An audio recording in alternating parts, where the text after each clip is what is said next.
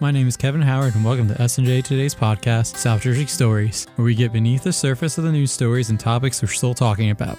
S&J Today reporters Jeff Schwachter and Nina Contento visited the Grace Bethany Church in Bridgeton on January 24th during a Code Blue activation. A code blue is called when temperatures are below 32 degrees with snowfall or 25 degrees without snow. Warming centers are open from 6 p.m. to 6 a.m. to help those who are homeless to have a warm roof over their heads. On this night, the shelter was nearly filled to capacity with a full slate of volunteers to help prepare and serve dinner.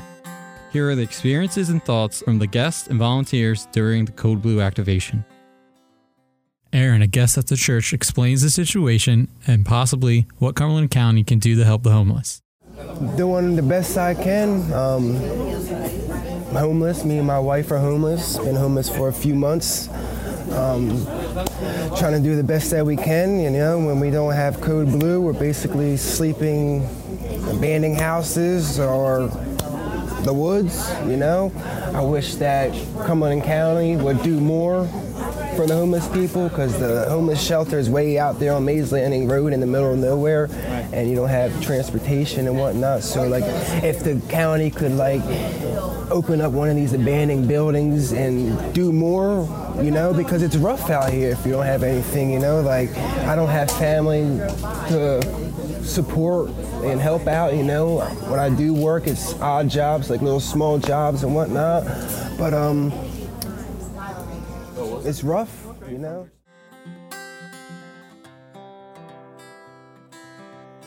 Michael, a guest, says what Code Blue does for people is good, even if it's temporary.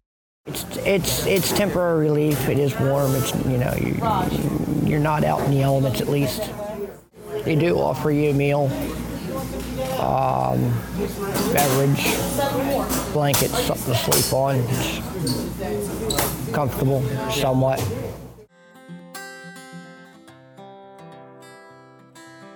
Michael also explains that the cost of rent in New Jersey is a big reason why homelessness is a problem. The rentals are like, unless you're sharing something, it's it's crazy. It's phenomenal. It's outrageous. This this is part of the this is part of the homeless problem. Okay, because rents are so much. I myself, I'm uh, limited. I'm retired and disabled. Okay, uh, not by choice, uh, but it has to be that way. Myself, I can't afford half the stuff that's out there. I don't know what's next. I mean, I have been through uh, welfare to ask for help and and the rapid rehousing program, and they want to run me a credit check and what have you. I don't have any credit, and and they want to charge you to do it.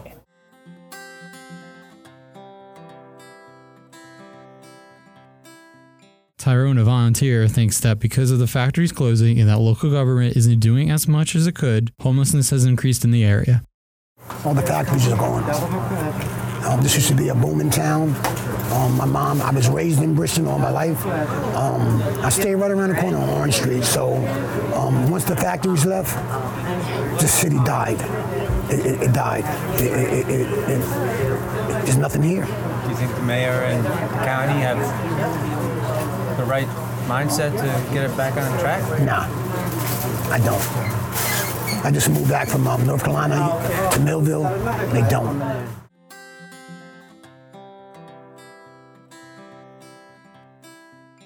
Lisa is a volunteer and a correction officer who helps point people in the right direction.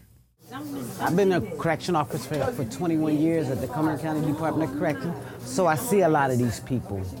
And, and I see what happens to them when they're released on the streets. They have nowhere to go, and most of the time they end up here. So I come here to help where I can. Well, I, I, I try to meet their needs. I try to introduce them to people in here that can help them get a job, clothing, food, until they can get on their feet to get to the next level, you know. Just always love helping people. Caroline explains how area churches help during a Code Blue activation. There's several churches. Bethany uh, Grace, they are one of the churches that house St. Andrews, St. Teresa's. There are several, and um, Salvation Army. All those house people, but all the churches in the area take part. They bring in the food. Like tonight uh, is Union Baptist Temple. They cook tonight, and each one of the churches and different community organizations. We have pa- Hands of Passion. There are a lot of people that come in and provide the food. food. Seven Day Adventists we're in charge of housing tonight to stay, but the other churches bring in the food. Michael doesn't know what will happen to him in the future, but he hopes that one day he can look back at this part of his life. What keeps me going every day, I'll tell you what, not much. Not much. Every day is a battle. Every day, every day. I just want to get through this. I don't I don't know where the end is. Um I want to look back at it and laugh, hopefully. I sat down with Jeff and Nina to get their thoughts on Code Blue and the hardships that the homeless endure during the winter months. All right, Jeff and Nina, thanks for talking to me. Jeff, can you explain what the church looked like, how many cots there were, how many people, volunteers, and guests? Um, there were about 40 cots, I would say, 35, 40 cots. Um, they were all um, put into, some of them were already laid out. I think they were making room for some of them after the dinner. Um, they had cafeteria style tables that they took up and uh, made room for the 40 cots. There were about, um, I think it was capacity that night, so there were about 40 different people, guests, and um, about 10 to 15 volunteers uh, the night that we went to the church. And what were the volunteers doing? I know some were in the kitchen, but were there any out with the guests by the cots?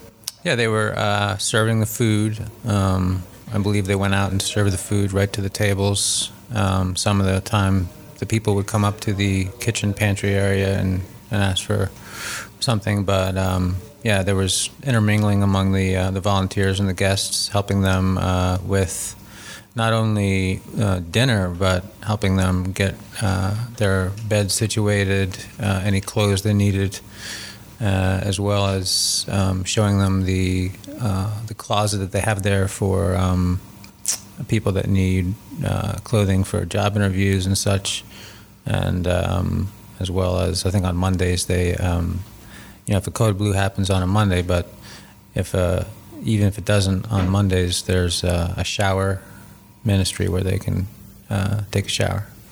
Uh, Nina, what can you tell me about the atmosphere there?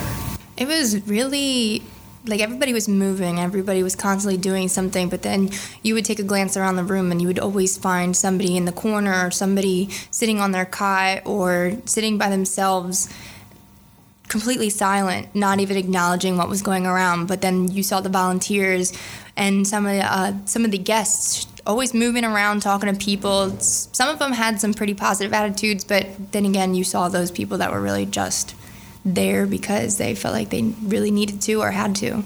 One person you guys talked to, Aaron, just recently was out of jail, I believe, that week, and he didn't seem too happy about Code Blue in general.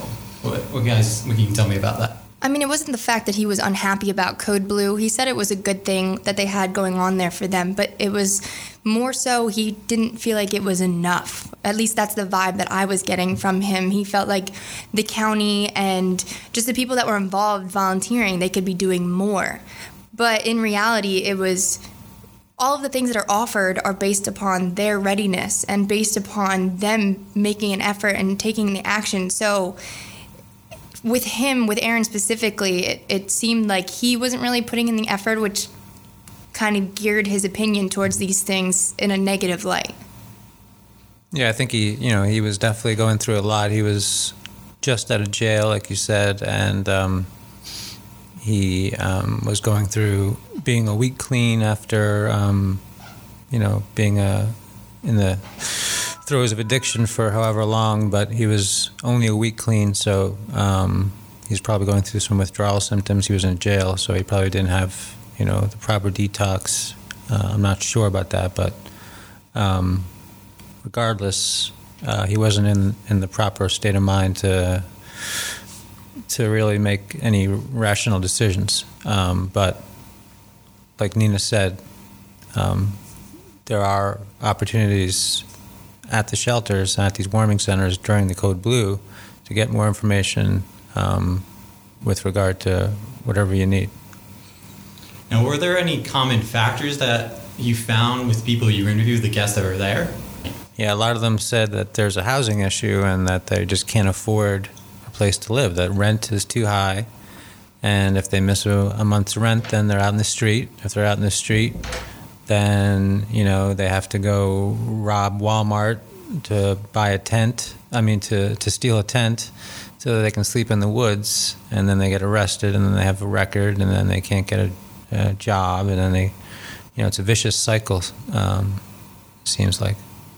Yeah, it was. Um, I didn't really see, just visually looking around, any really common things with the people that were there. But as soon as you talk to people that we spoke with and they brought up the housing issue, you really do notice that there is a, a need for some higher thing to to do something about the houses in foreclosure or the the houses that are abandoned or just these different things that the homeless are utilizing and then getting in trouble for utilizing. So that was one thing that many people brought up was the the housing um, issues and from a personal experience i've seen rent for certain properties be astronomical and just way too high for people to even be able to afford.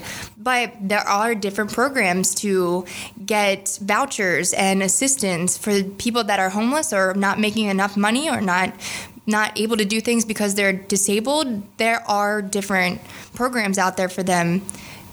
But the fact is that these programs getting involved with them takes so long to actually get what they need that people almost give up. And like Jeff just said, it's a vicious cycle.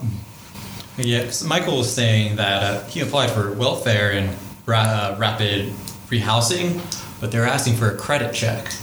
He doesn't have credit. So it feels like there's some kind of disconnect between what people need and what's actually happening. Yeah, definitely. Um, just to go back to your to your question before that, um, one of the things that a lot of them had in common was a lack of parents and a lack of family. Uh, a lot of us, when we come on hard times, we can depend on our family, and um, people that we spoke with, um, two of them, Aaron and Michael, both had lost both parents recently. Um, I know Michael had recently got divorced. Aaron was trying to, um, you know, keep a roof over his wife's head, and is. Um, but I think, uh, you know, when you think about it, um, the family dynamic wasn't there for some of the people that we spoke with, which kind of stood out to me. Yeah, I agree. It really takes a toll on someone when they feel alone and when they feel helpless, and that that having that as a mental block can contribute to just pushing out people that even want to help you because just the, the sheer feeling of being alone is overwhelming. Yeah, it seems like there's some um, support that's missing some people's lives, or they're just not getting it right now. Um, let's talk about the support system, the volunteers themselves. Was was there anything that stri- struck you about them in general? I think they were all uh, amazing people, um, really inspiring. They all had something in common, and that was that they just loved what they did and got something from it that made them, you know, get up in the morning and do it uh, every, you know, very often. You know, some of the volunteers um, had been doing it for a long time and do it every day, do it every week, drive across the state so that they can be at different um, facilities to help and volunteer. And, uh, you know, some of them had faced homelessness before, maybe, some of them hadn't, or touched uh, by homelessness. But um, either way, they, they gave the same uh, spirit and effort to wanting to help these co-humans.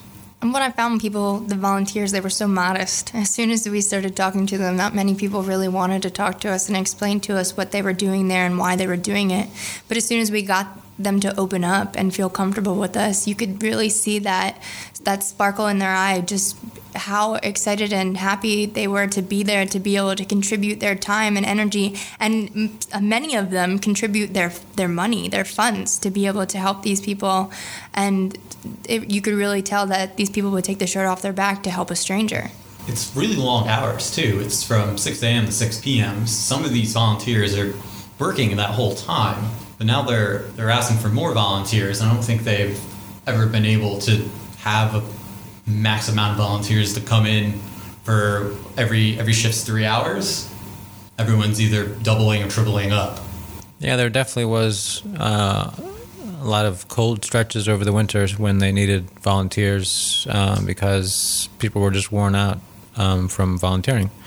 Um, we're moving into March now, so I don't know how many more code blues there's going to be, but they still need uh, volunteers for uh, you know the shelter that they run uh, that's run um, year round, and also uh, for the closet that still exists year round, and some of the other services that exist year round at the uh, church and the M25 initiative and uh, Code Blue hold um, events and fundraisers and other kind of things throughout the year to help their efforts in the winter.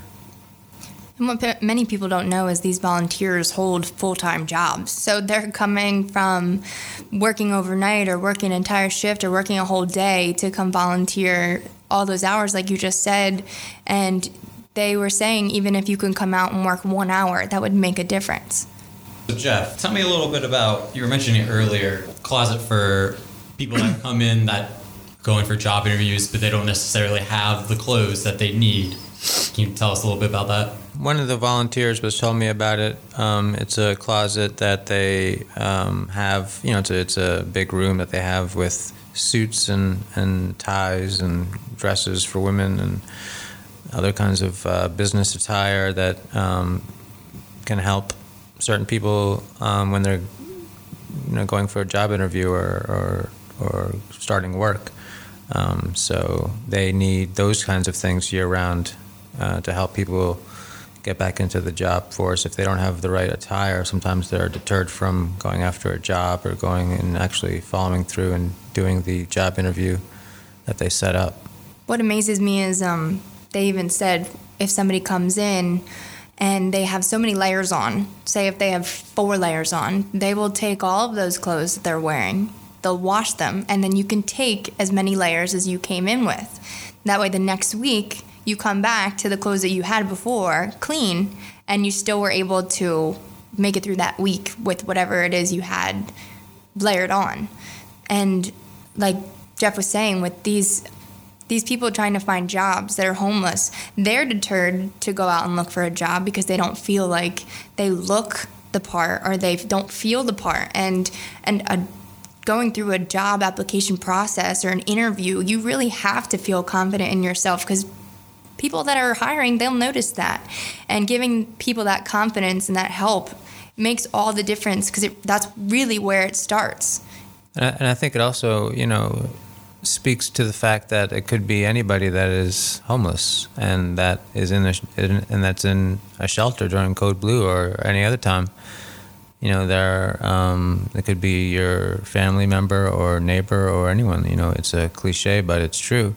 And um, the closet that's there uh, speaks to that fact. You know, it illustrates the fact that people are actually, you know, regular people that need jobs and they're looking for jobs, um, and that they need clothing as well. You know, if, if you're living on the street, getting a suit isn't going to be the top priority on your list. All right, guys, I think that's it for me. Is there anything else I didn't mention that you want people to know? The 6 a.m. thing for me. Yeah. I definitely want to bring that up because right. uh, that is a kind of, I mean, it's a huge factor in this Code Blue initiative. With the guests that come in, they have to be in before 9 p.m. And if they're not in before 9 p.m., they have to be escorted in by an officer. At 9 p.m. they have that strict lights out rule. So people really have to make the point to get to these code blue places before that. And like um, Aaron was saying, and like Michael was saying, transportation is huge. Um, but the other time factor is they have to be out by 6 a.m.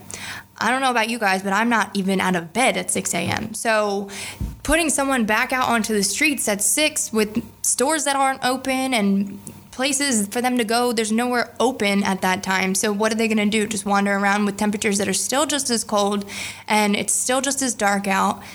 That that to me, that I think really needs to be changed because 6 a.m. is way too early for someone to just be put back outside.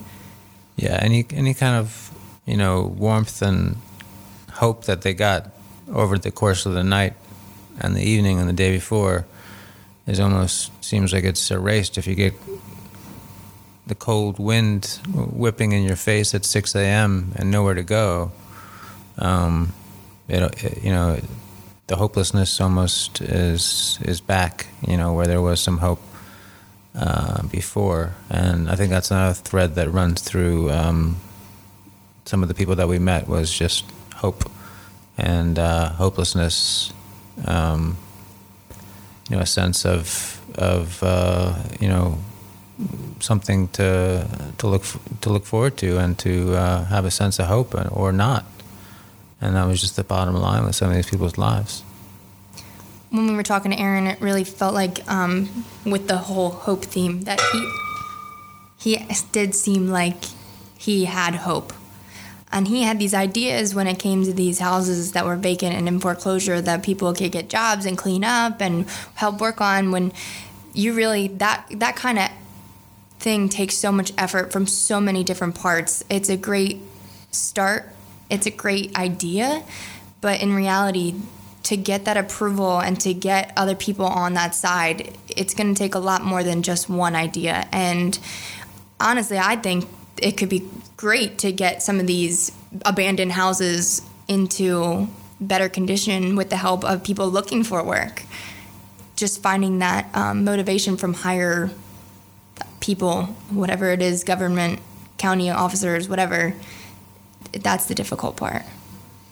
And that's another thing that they're that they're doing. One of the programs that the M25 initiative has is the Housing First program, where they're asking landlords of abandoned houses to uh, donate their houses to um, the initiative so that they can put homeless people into homes. And they've put in dozens so far, but they still have you know ways to go um, if they want to wipe out homelessness by 2020, which is their mission. Um, but you know, some of the the bigger facilities that are abandoned around here probably would be cheaper to knock them down than to than to rehab them because of the of the safety hazards and stuff like that. So, like Nina said, you know, there's a lot of factors that go into some of these ideas, which are good ones, but um, it, it takes everybody to get together on the same page, and you know, it's it's still evolving. The whole M25 initiative and the whole push towards 2020, you know, it, it could get there. This podcast was hosted by Kevin Howard. Interviews were conducted by Jeff Schwachter and Nina Contento, and was produced by Kevin Howard, with music by Jeff Schwachter. Thanks everyone for listening to S&J Today's podcast, South Jersey Stories. Find more local news at snjtoday.com or on our Facebook, Twitter, and Instagram.